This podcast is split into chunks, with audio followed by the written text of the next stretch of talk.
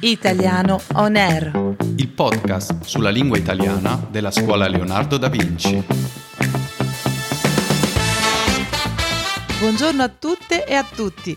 Questo è Italiano On Air, il podcast della scuola Leonardo da Vinci sulla lingua italiana. Buongiorno Katia e bentrovata. Buongiorno Alessio. Oggi sono stata attenta a scegliere un argomento per il quale non mi puoi sostituire con un robot. Guarda Katia, ma nessun robot può sostituire la tua presenza. Non so se fidarmi. Comunque, neanche la più sviluppata intelligenza artificiale può darti le spiegazioni che può darti un essere umano sull'argomento di oggi. Perché? Di cosa parliamo oggi? Di una delle cose che amo di più al mondo, il gelato. Oh, bene. Anche perché in Italia, come sappiamo, è arrivata la primavera e quindi comincia la stagione del gelato. Per me la stagione del gelato non finisce mai, io lo mangio anche in inverno, però in effetti non tutti lo producono d'inverno. Se non sbaglio, il gelato nasce proprio a Firenze. Sì, secondo alcune fonti la nascita del gelato moderno risale al XVI secolo ed è da attribuire all'architetto fiorentino Bernardo Buontalenti. E se ci pensi, è qualcosa di fuori dall'ordinario. Che un architetto inventi una ricetta. Sì, Buontalenti era allievo del Vasari. Il Vasari era il genio artistico alla corte dei Medici, che erano i signori di Firenze.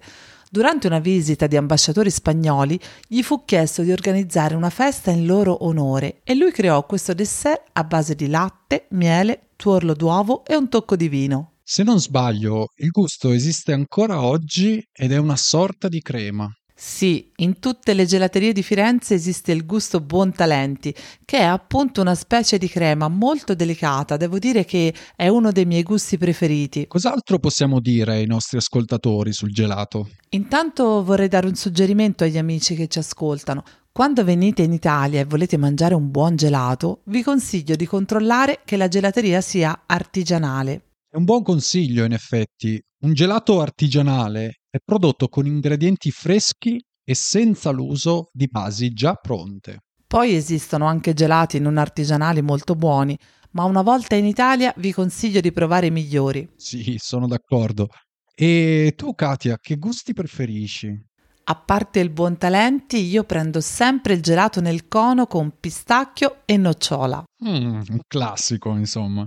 Sì, e tu invece? Io sono un amante dei gusti alla frutta, quindi i miei preferiti sono lampone, fragola e anche il melone. Bene, vediamo alcune espressioni che abbiamo utilizzato oggi. Io ho detto che un architetto che inventa un dolce è fuori dall'ordinario, cioè che è qualcosa di diverso dal solito. Anche straordinario è qualcosa fuori dal comune, ma di solito in senso molto positivo.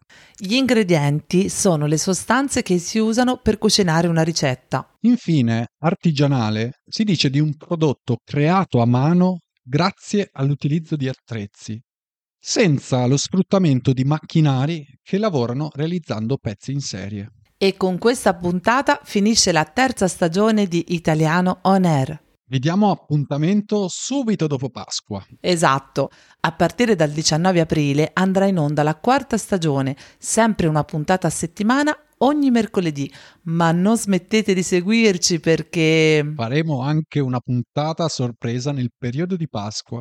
Quindi rimanete sintonizzati con Italiano On Air e non dimenticate di seguirci per rimanere aggiornati con noi. Quasi quasi, ora vado a mangiare un gelato, eh? Bravo! Ciao, a presto!